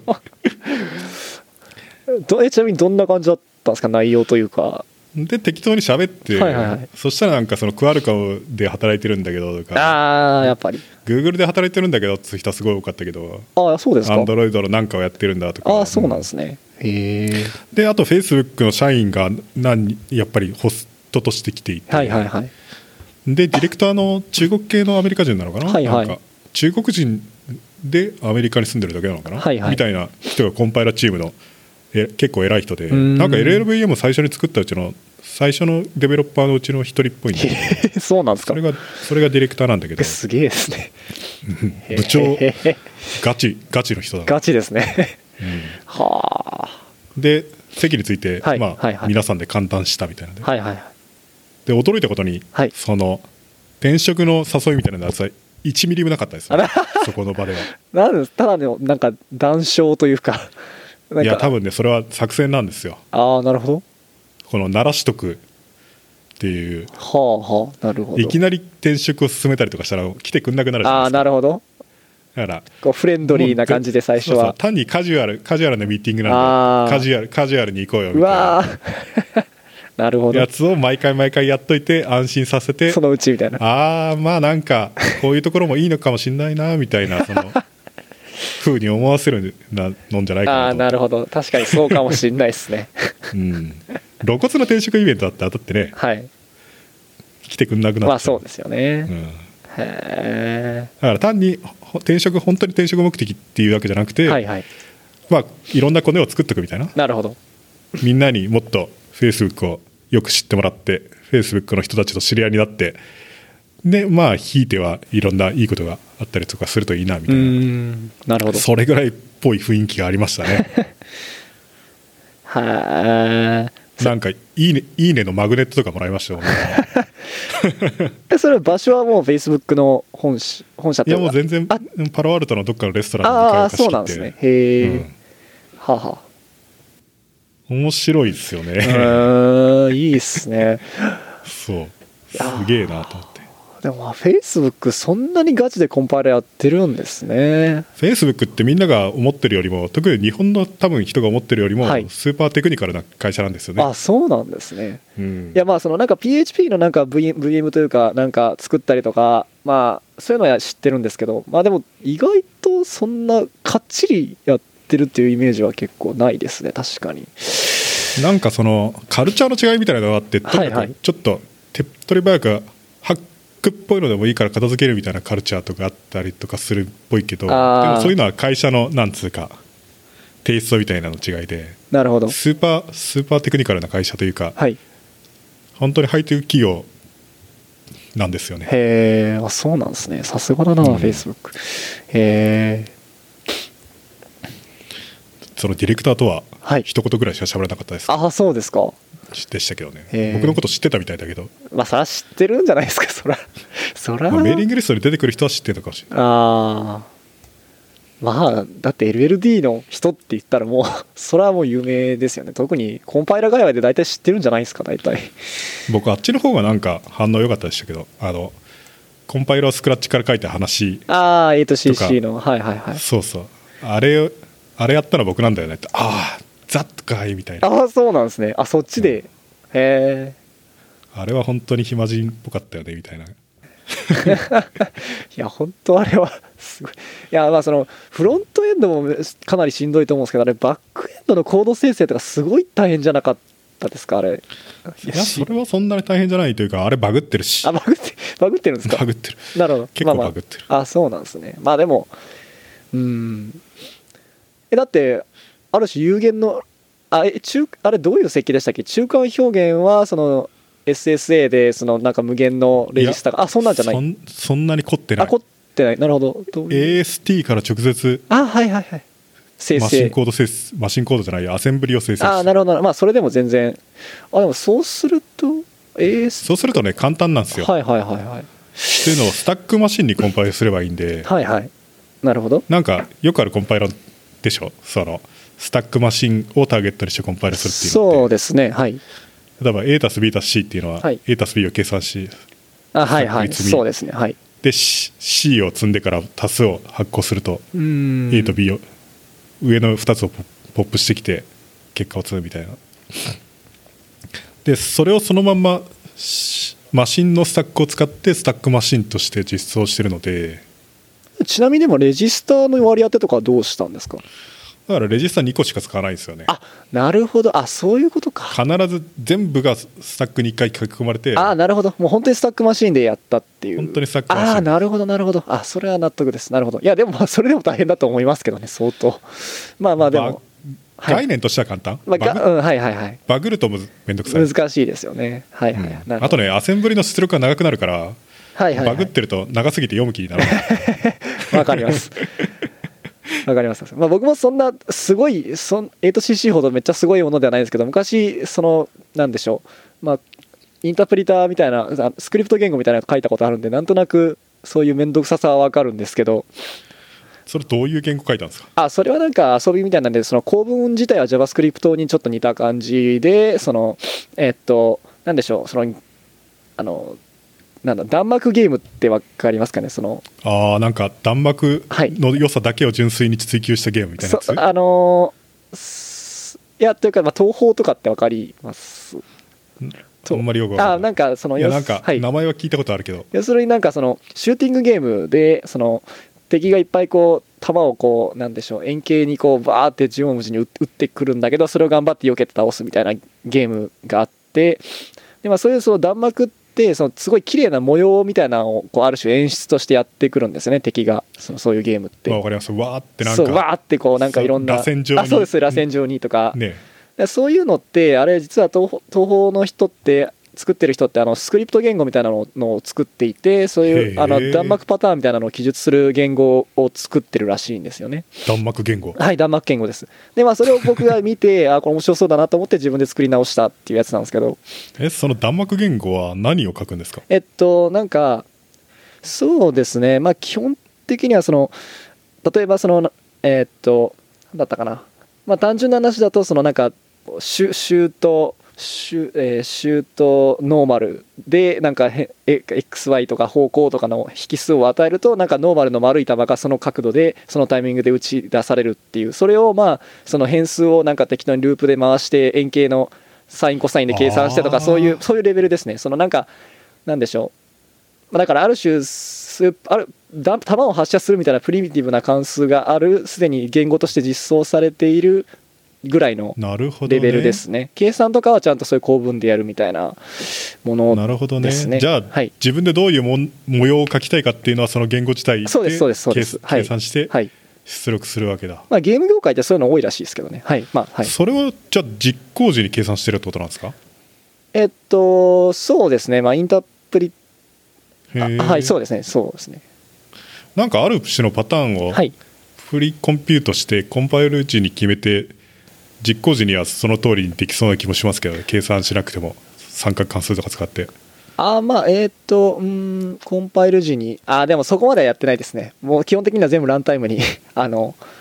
取ってきてるというかそうか弾幕言語そうですね昔そんな世界があるんだあるんですよゲーム業界は結構やるみたいですねそういうことすごいななんか藤田さんっていう人のす書いたスキームのインタープリターの話みたいだなそれはどういう藤田さんってなんかはいいうすごいプログラマーがいて、あなんかルイさんが昔ツイッターにいたんだけど、へーえこの前ルイさんが師匠だっておっしゃってた人かなそれは河合志郎さんあですね、河合さんかあそれは違うかそれは河合志郎さんであの人もスキームだけあどスキームですよねそうスキームってそっちからと思ってあはいはい藤田さんはまた別で藤田さんはなんか、はいピンピンボールゲーム業界では結構有名らし くまたそれは弾幕業界と同じでなるほどそういうそういう業界があるんだっていう話なんだけ どそういうなんかピンボールゲーム業界っていうのは古くからあるらしく、はいはいはいなんか Apple2 とかのピンボールゲームみたいなやつとか、はい Windows95 とかのなんかサービスパックじゃないやなんかに入ってたピンボールゲームとかなんかピンボールゲームとコンピューターというのは切って離せない とまでは言わないかもしれないけどまあそうですよね伝統あるもの あありっますねはいはいぽいんですよ。でピンボールっていうのはなんかやっぱり何らかの理由でその組み込みの言語を使って何とかするみたいなうーんことをやることがよくあるらしく、はいで藤田さんはそのドスの頃から作ってるのかななんかて人のことだからあんまり適当に言うなことは言いうとあれなんだはけいど、はいでそのなんか組み込みのスクリプト言語用として自分でスキームをつ書いたみたいな、はいはいでそのゲームだから1フレーム内とかで計算しないといけないから速度が必要だからすごい頑張ってすオプティマイズしてはいみたいなので、へえであとそのすガーベージコレクションとかのストップ時間とかもはいはいあれでしょフレームそれで画面がカタカタやったらダメだからみたいなのでなるほどでコンカレント GC なのかなわかんないよなんかはいかなりテクニカルにマジですげえなっていうやつを作ってへえそうなんですしかもそれピンボールピンボールなのかって別にピンボールすごいんだなと思ってピンボール業界っていうのはだからあでもけあのあそうですねピンボールもすごいですしなんか意外とそういうなんかがっちりしたそのスキームというかそういう処理系をでゲーム書くみたいな話もちょくちょくありますよねなんかクラクラッシュクラッシュバンディクーってご存知ですかあのゲームあなんかプレイステーション2であのそうですはい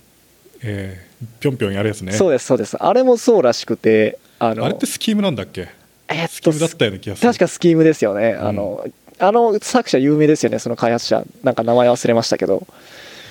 あれはなんかかなりテクニカルにすごかったっぽいですよねだらしいですねなんかあの人今あのソニーのコンピューターエンターテインメントにいらっしゃってなんか PS4 の開発とかに携わったらしいっていう話はへーらしいです確かそうだったと思いますねそのゲーム開発者の視点からその PS3 だっけ4だっけのなんかハードウェアをどうするかみたいなこうアドバイザーというか、まあ、がっつりす携わってたらしいっていう話だった気がします PS3 ではないんじゃないあ4かな PS3 は3はプログラミングしにくそうだからあそうかそうかだから PS3 の反省を踏まえて かな PS4 はかなりプログラマーフレンドリーなそうですねいやだってそうなんじゃない3最初にゲームソフト出るまで発売されるまでだいぶ時間かかりましたもんねあれなんかあのセルプロセッサーのセルプロセッサーのやつが PS3 だよねあ3ですそうですあのめちゃくちゃ奇抜な CPU 積んでるやつですね、野心的だからまああれ自体はまや試みやすいいけどあねいいですね、まあ、ややってみた感じは面白いと思うけど実際ゲーム開発者の受けとしては まあどうななんかんでしょう、浜ね、地さんがまた浜地さんの話だけど浜地さんが PS3 のなんか変なプログラミング 変なっていうとあれだけどはいはいはいプログラミングコンテストが出てませんでしたっけ、そうなんですかうん、なんかセルプロセッサーを使ってはいし何かを計算するみたいな、いやあの人そんなこともやってるんですねそうそう すあの人すげえねな本当にな何をやってるすげえでなんかパイプラインが2本あって、はいはいはいそこをどうやそこをできるだけどうやって埋めるかっていうのは問題でみたいな、はいああなるほどで大体同じことはできるんだけど一方のパイプラインでしかできない命令があってうんぬんかんぬんみたい ななんかそういうのを考慮に入れてなるほどべくパイプラインを埋め続けるにはどうしたらいいのかそういうことを言っていたような気がするけ どなんかこの人すげえなっていう感想しかなかったな、へえすげえ こういうふうに適当なこと言っていけば多分浜地さんがツイートしてフォローしてくれたのかもしれないですね嘘言ってんなとか言われちゃうかもしれないけど あとあのルクス君がはいなんだっけ、あのあったかいところだと思ってたあの指摘してくれた絹子さんとかねああはいはいあの方クロームのあの人方でもしたっけはいあ、はいそうそうあの人も、はいあの人もセルでなんとかやってたみたいな、えそうなんですかうん、あの人ガチスーパーハッカーなんですよ、ええそうなんですねうんあの人もなんか異様に何でも詳しいなみたいなタあイあプの人ー浜地さん的なでなんでそんなに詳しいのみたいなすげえなと思ってまあそうなんですよ なるほど何の話だっけえーっとそっかフェイスブックのコンパイラーの話してたんだそそうですね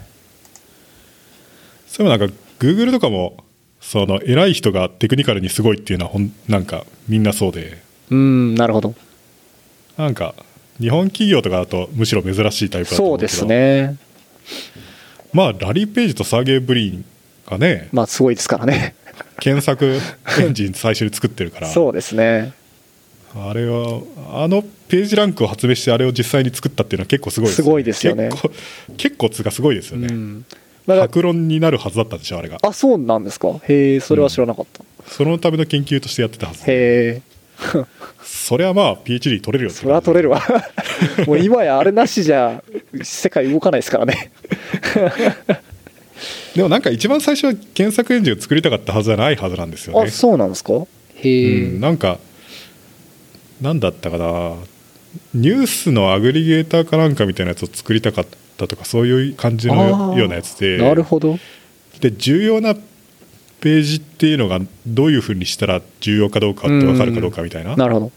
でそうすると論文みたいなイメージで、はいはい引用が多いやつっていうのは重要で、はい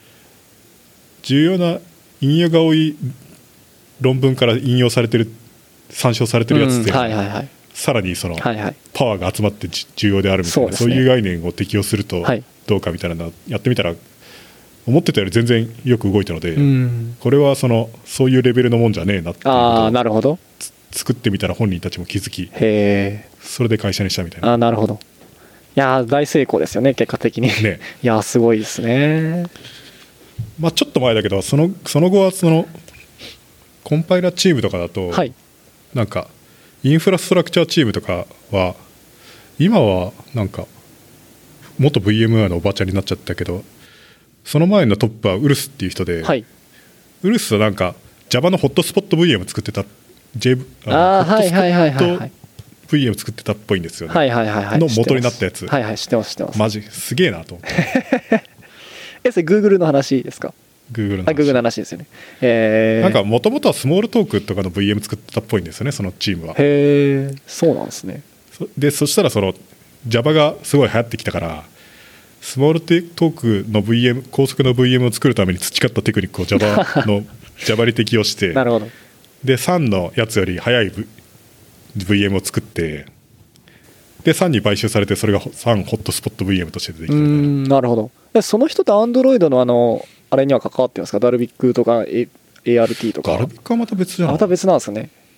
なんかあっちはあっちでまた変態的な人いますよねなんか実刀の第一人者みたいなジャストインタイムコンパイルの第一人者みたいなのがいたような気がしますねいたっけあやっなんたかかな違ったアンドロイイドの方で覚えてるのはなんかはいパソコン自作おじさんみたいなのいるでしょあの人すごいですよね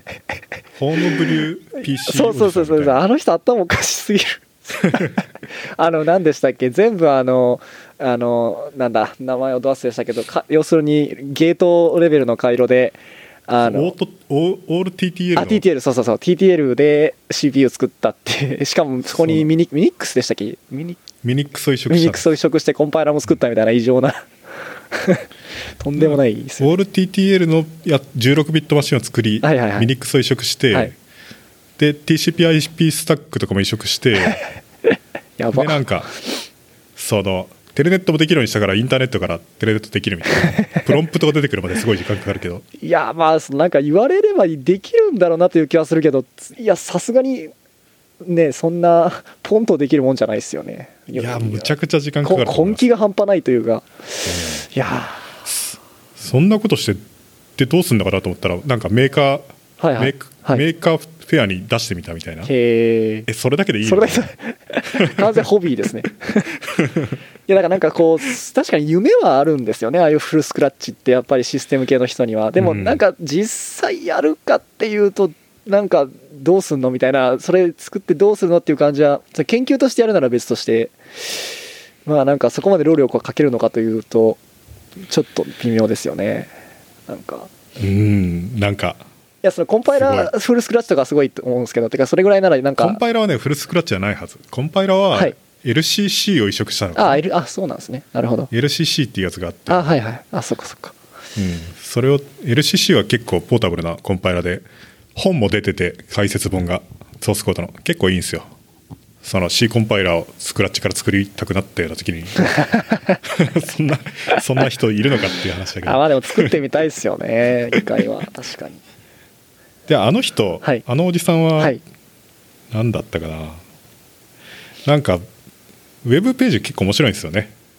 ああ見ました見ましたあのウェブページなんかね FAQ とか読むと、はいお前は独身だろうみたいなああ Q, そん Q なお前は独身だろうみたいな、はい A 私はふ娘2人いるみたい なはい論こ破のみたいな暇 そうすごい暇人確かにそうですよねあんなことする人ちょっとなんか家庭とかどうしてんだろうみた いなちそうょそうじゃ若干ちょっとへ変な感じには見えますよね確かに全然大丈夫っぽいん ですよしかもなんかちょっと面白い人っぽいですけどへねえなんかジャーナリズムを志 してああらしいですねでなんかそうで大すね学はジャーナリズムを専攻したんだけど、はいはいはいらしいですね実際にそっちの会社に入ってみたらコンピューターの方が面白くなっちゃったからもう一回コンピューターで卒業したみたいないやーすげえなそれでコンパイラーエンジニアやってたんだけどコンパイラーエンジニアやってると思うのがハードウェアをよく知らないからなんか足元がおぼつかない感じがするのであーハードウェアを作った作ってみたみたい なそんなそんなちょっとやってみたみたいな感覚でそうそうすごいっすねすごいなと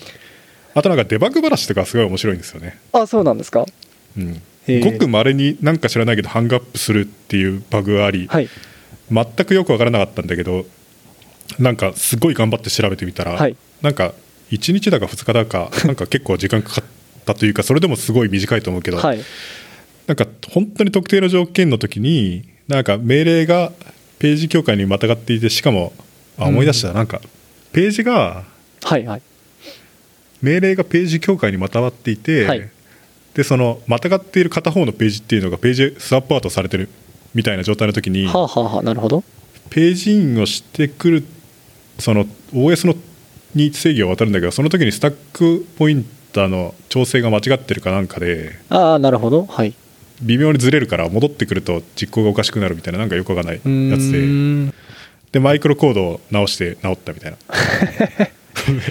ようそんなん見つけたなと確かにすごいですね、うんいやなんか下から全部作りな自分で作ると本当に何がどうどうのバグなのか分かんなさそうですけどねよく見つけますしかねも誰も責められないしそうですよね 全部自分だから そう全部自分だから 仮に仮に電気的にダメだったとしても自分のせいだからねこれ作ったの誰だ俺かみたいな俺か 常に俺だみたいな 確かにそうですねあの人はマジですいごいやすごいですねいやなんかお会いしたことあるんですよねなんか面接なんかなんかね一回一で回すよね会ったことあるですよねはい普通の大まそうなおじさまでしたあ素敵そうなねそうなんですねえへで何の話だっけそうそうウルス、はいウルスの下っていうのはがいちょっと前だけど、えはいあのやっぱり GCC とかのコンパイラーハッカーとかでああ LLVM とかの最適化パスとかいまだにパッチとかバンバン書いてる人でへえそれが僕らの部長みたいなえー、いいですねそんなんすごいな、すげえなと思っいやててで僕のマネージャーとかもこん LLVM の使用開発者とかでマネージャーもそれコミコミュニティのメンバーで C++ 標準化委員会にも出てるみたいなマジですかそれマネージャーなんですかそれがそれはエンジニアじゃなくてマネージャーへえ謎だあな上から下までマジモンなんですよすげえなあとす最近あれだけど、はいなんかおいマネジメントチェーンに、はいあのオープン BSD を最初に作った人のうちの一人っていうのがいたこともあります ねへその人もなんかね部長大部長みたいな感じの人だったんあーいやーそんな すごいなですそうそすすすっごい何百人も下にいるのに、はいはいはい超詳しいんですよあーでなんかコーヒー飲んでたら、はいその人と雑談になって、はいはいなんか「あ僕輪郭作ってるんですけど」はいはいはい話したら「はいああ」ってなんか Windows の輪郭っていうと古墳っていうともう何十年も前のことになるけどなんかそういうの作ったことあるよみたいなこと言あるんだすげうえ詳しすぎだろみたいいやな輪ー郭作ったことある人なんてあんまりいいねえぞないですよと思ってねいやーでも本当そのクラスになるともう何をやってても不思議じゃないですけどねもうなん かそうそう、うんまあ OS 作ってたんだからね、 うんそうですね OpenBSD OS 作ってましたしねリンカーぐらい作ってても別にみたいな まあどうなんかだからそういうでもなんかアメリカってそういうの多くないですかなんかはいはいスーパーエンジニアなのにはいマネジメントとかお金儲けも普通にできるみたいなあまあてかそういう環境が多いですよねやっぱそういうことができる環境が何なんですかねあれってねまあどうなんでしょうなんかでもやっぱ基本的にこう成果主義的なところがやっぱり肝なんでしょうねアメリカはでもなんかああいうのを喜んでやってるような気がするああえ喜ぶってのはだどっちが喜ぶ誰が喜ぶそのマネージャーなんかやりたくないよみたいなのでああそういうしこょうとがなかくやってるとかじゃなくてああそれポジションを逆にあはいはいはい逆にそういうのをやってはいはいバンバンガンガンやっていきたいみたいなああまあやそうですねなるほどうん、まあ偉いと思いますようん、まあそれ言ったらあのヘネパタ本を書いてるヘネシー先生ヘだネっシーてね先生もそうですね スタンフォードの学長なんかになってそうですねであの人寄付金とか40億ドルとか集めてきたんですよね4000億円みたいなななな何をどうしてそんなにそれなんか呼びかけたんですかね寄付が欲し集いめ集めすぎでしょって まああのネームバリューだったらそうでしょうけど ねいやでもなんかねやっぱり資金集めが一番学長の重要な仕事ああっはいはいはいぽくってああまあそういう意味ではやっぱりそういうテクニカルにこう名前がめっちゃ通ってる人がをやあの採用するっていうのはまあわかんない何なんだろうへでもヘネシーはもともとミップスとか作ったぐらいだしその後ミップス社を作って大金持ちになったはずだしまああ多分そういうね実業っぽいのが好きなんですよああなるほどだから実業家だからああコンピューターサイエンティストでプラス実業家みたいな強いな そうそういうの好きっぽいんですああなるほど両方いける口っぽいんですうんそういう人やっぱり日本とかは少ないですよねなんでアメリカはそんな 人いるんだろうすげえなお金儲け好きだからなのかかなもしれないですね商売に対して前向きな気持ちをみんな持ってるのかそうもですしれなねいはいはいそれは思いますねスタンフォードといえばあの、はいネットフリックスのリード・ヘイスティングスとかもリード・ヘイスティングスとかもすごいでしょえーっとあのピューリファイの人ですかそうそう、はいはいはいピュリファイのピュリファイって多分あの手のはいダイナミックにエラーを検出するみたいなやつの一番最初のやつでしょそれバルグリンドより前ですよね確かバルグリンドより前なんじゃないだったと思いますね確かはいだからバッファーオーバーフローとかスタックオーバーフローとかああいう系のやつっていうのをダイナミックに検出するっはいはいはいていうことを最初にやったのってあの人なんじゃないのかあなかもしれないですね多分っていうのはスタンフォードの CS3 なんとかの授業忘れちゃったけどアドバンストコンパイラーなんとかみたいな授業でこの業界の重要な論文を読む会みたいうーなんやつがあり、はいはいはいでなんか例えばあのケン・トンプソンのあのコンパイラにマルウェアを埋め込むみたいな話のやつとかを読んだりとかでリード・ヘスティングスの論文もそこに出ていてあコそうなんですねンピューターサイエンスとして割と重要な論文であるっぽいんですああじゃあやっぱり元祖に近いかもしれないですねかもしれないうーんでリード・ヘスティングスはスタンフォードのマスターを出てピュリファイを作りピュリファイピュアソフトウェアっていうのでああそうですそれねをそうですねそれをそれを会社として売って、はいでそれでその得た資金をもとにあの貸し DVD 屋さんを始めたんですよねそオうンラインのですねなんかそれがネットフリックスだからそうですよねじゃああれなんか細かい話でなんかそのピュアソフトのなんかあの方針でなんか仲違いしたんでしたっけあの人なんかあそうえ忘れたなんかそんな気がしますけどねなんかそれでその間なんか休業してる間に行った DVD 屋さんでそのネットフリックスの構想を思いついたみたいな話があったようななかったようなあへ違ーうかなちょっと嘘を言ってるかもしれないこれはちょっといやありえるかも要出店ですなんかそうだったかもしれないそれはなんかねうんそもそもネットフリックスって今はす完全にストリーミングの会社になってるけど、はい昔は貸し DVD 屋さんであですよね郵送の、はいはいはい例えば月に3枚まで借りれ借り入れるみたいなそういう契約にしとくと、はいはいはい3枚までは借りれて、はい1枚返すと向こうに届いたらいもう1枚送ってくるみたいなそうですね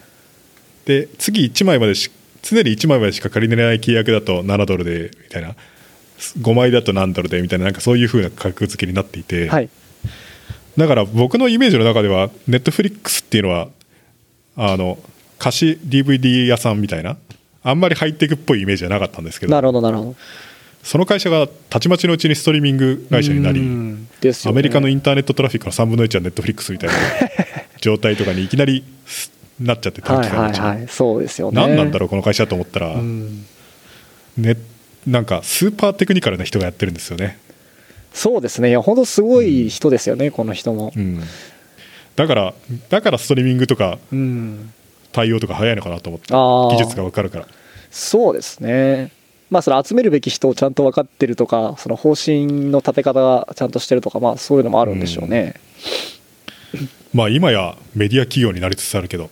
うんそうですね今はコンテンツを作るのに50億ドルとかなんか70億ドルと かものすごいお金を使ってそうですねすごいコンテンツ作りまくるんでしょ、はいはいらしいですねそういうそういうビジネス好きでかつピュリファイかけるってすげえなといやすごいですよねいやでも逆に言えばそういう人成成功者バイアスみたいな感じでそういう人しか見えてないのかなっていう感じはありますけどねそのなんかなんでしょうこうアメリカにそういう人が多いっていうのもあるかもしれないですけどまあでもなんか結果的に表に出てくるのがそういう人だけみたいな技術だけの人っていうのもたくさんいるはずですけど ね、うん、だからそういう人はなんかあんまりおも表には出てこないというかあそのなんだろうあんまりそういうポジションにはいないからっていうなんかバイアス的な のかも技しれない術があって、はい一番やばい人っていうのは、はいあれでしょうねあのやばいっていうのはダメな人ははいハンハンスライザーだと思いますねえ誰でしたっけは聞いハたンこスとがラあイザーるっていうのは Linux のファイルシステムのライザー FS と書いてる人で あいたなそんな人はいはいはいライザー FS あの人ははいはいニナ・ライザーっはいていう奥さんを殺したのでカリフォルニアで捕まってあそうでしたっけはい今今は無期懲役の身ですね、えー、そうでした っけうんもうあれもあってみんなはライザー FS 使うのやめちゃったんです よ一応 Linux のコンフィグには入ってますけどねまたあ のそうそうオンオフには切り替えれますけどねせめてライザー FS っていう名前じゃなければまだマシだったんです確かにちょっとネーム名前がちょっと傷つ傷が入っちゃいましたよねそうライけザど文字ー通りのキラーファイルシステムですから確かに確かにあれはやばいなとい思やっーて確かにいやーでも刑務所で作業させるぐらいだったらファイルシステム書いてもらった方がよっぽ ど社会のためには役にまあ立つんじゃなんいなるかでなしょうけどね家具とか作ってもらうぐらいだから ファイルシステム作ってもらった方がそうですね絶対そんなねファイルシステムの開発者がそんな 家具作っても意味がな いですね本当に意味がない世界一無駄な人材利 用ですよねまあしょうがないですけどねしょうがないしょうがないさすがに奥さん殺すのはちょっといやーちょどうっにとかしてそうですよねいやーまあこんなところですかねそうですねとりあえず今回ははいね僕ね文章とか書くときはなるべくはいっていうか僕文章書くとだんだん短くなっちゃうんですよねあそうなんですかはうん一回書いたやつから結構削っていはい割と出してるから、なるほどエッセイとかはいはいだからなんか段落丸ごと削ったりとかし結構してるんですああなるほどちょびちょび削るって無理じゃないですか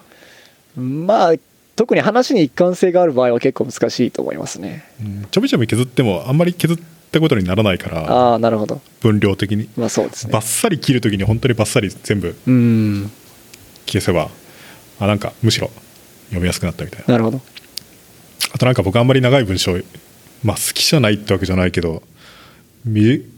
うん、短くてあっさりした文章の方が書きたいから、たなるほど確かにだ喋るとどうしても長くなっちゃうな、うんそうですねまあこの放送もなんかあの放送というか収録もなんか適当にルイさんなんかバッサリ切っていただいてもぼ僕は問題ないんですけど全然あのただねは話がつながんなくなっちゃうだろまあそうかでらすね突然何の話をしてんだみたいな話になりうるのでまあ別にそれはいいんですけどなんかファイルのストリーミング量的に大丈夫なのかなとは僕はああそれは大問題ない大です丈夫よですかねオーパスになったし、まあまあまあそれ4分の1なんでまあ それはでかいですねまあ別にそれそれはいいんですよ、はいはいじゃあ今回はこれぐらいにしますかそうですね結構喋りましたねはいえっと、はい前どうしますか来週もやりますかまあはいできればあ来週じゃまああ用事あるかなまあ用事なければはい都合が合えばじゃあ来週もはい来週もまたしましょうはいぜひお願いしえっますと、はいじゃあふなんか僕フィードバック読むの結構好きなんで、はいルクス君もフィードバック読みたいと思うんですけどはいんフィードバックを読むっていうとこれを聞いてる人からねはいはいだから何か感想ご要望質問なあそどうがですあっねたら、はいはいぜひこれを聞いてる人にはえっとツイッターかなんかに書いてほしいんですけそうどですねぜひ書いてください僕も気になるんで、はいタグは TCFM でお願いしますはいっていうかまあ URL とか入れてもらえば検索して読めるんで、はいそれで全然いいですあと周りの人とかツイッターとかで宣伝してもらえたらぜひ、えっと宣伝しといてください、はいまあ聞いてる人がやっぱり多い方がねそうですこういうねのは面白いんでねそうですね一応メディアとしてはい成立してするには、ね、3人しか聞いてないよりは3000人聞いてる方が面白いん で、そりゃそうです ねうん、そっちの方がやる気も出るしそうですねまあ、有益な内容をはい送ろうという気にもなるんで、はいなのでぜひ宣伝やおすすめなどしていただけると助かります。ははいお願いしまいすはいはいよろしくお願いします。はいじゃあ今回はこれぐらいで。はいお疲れ様でした、はいはいお疲れ様でした。はいどうも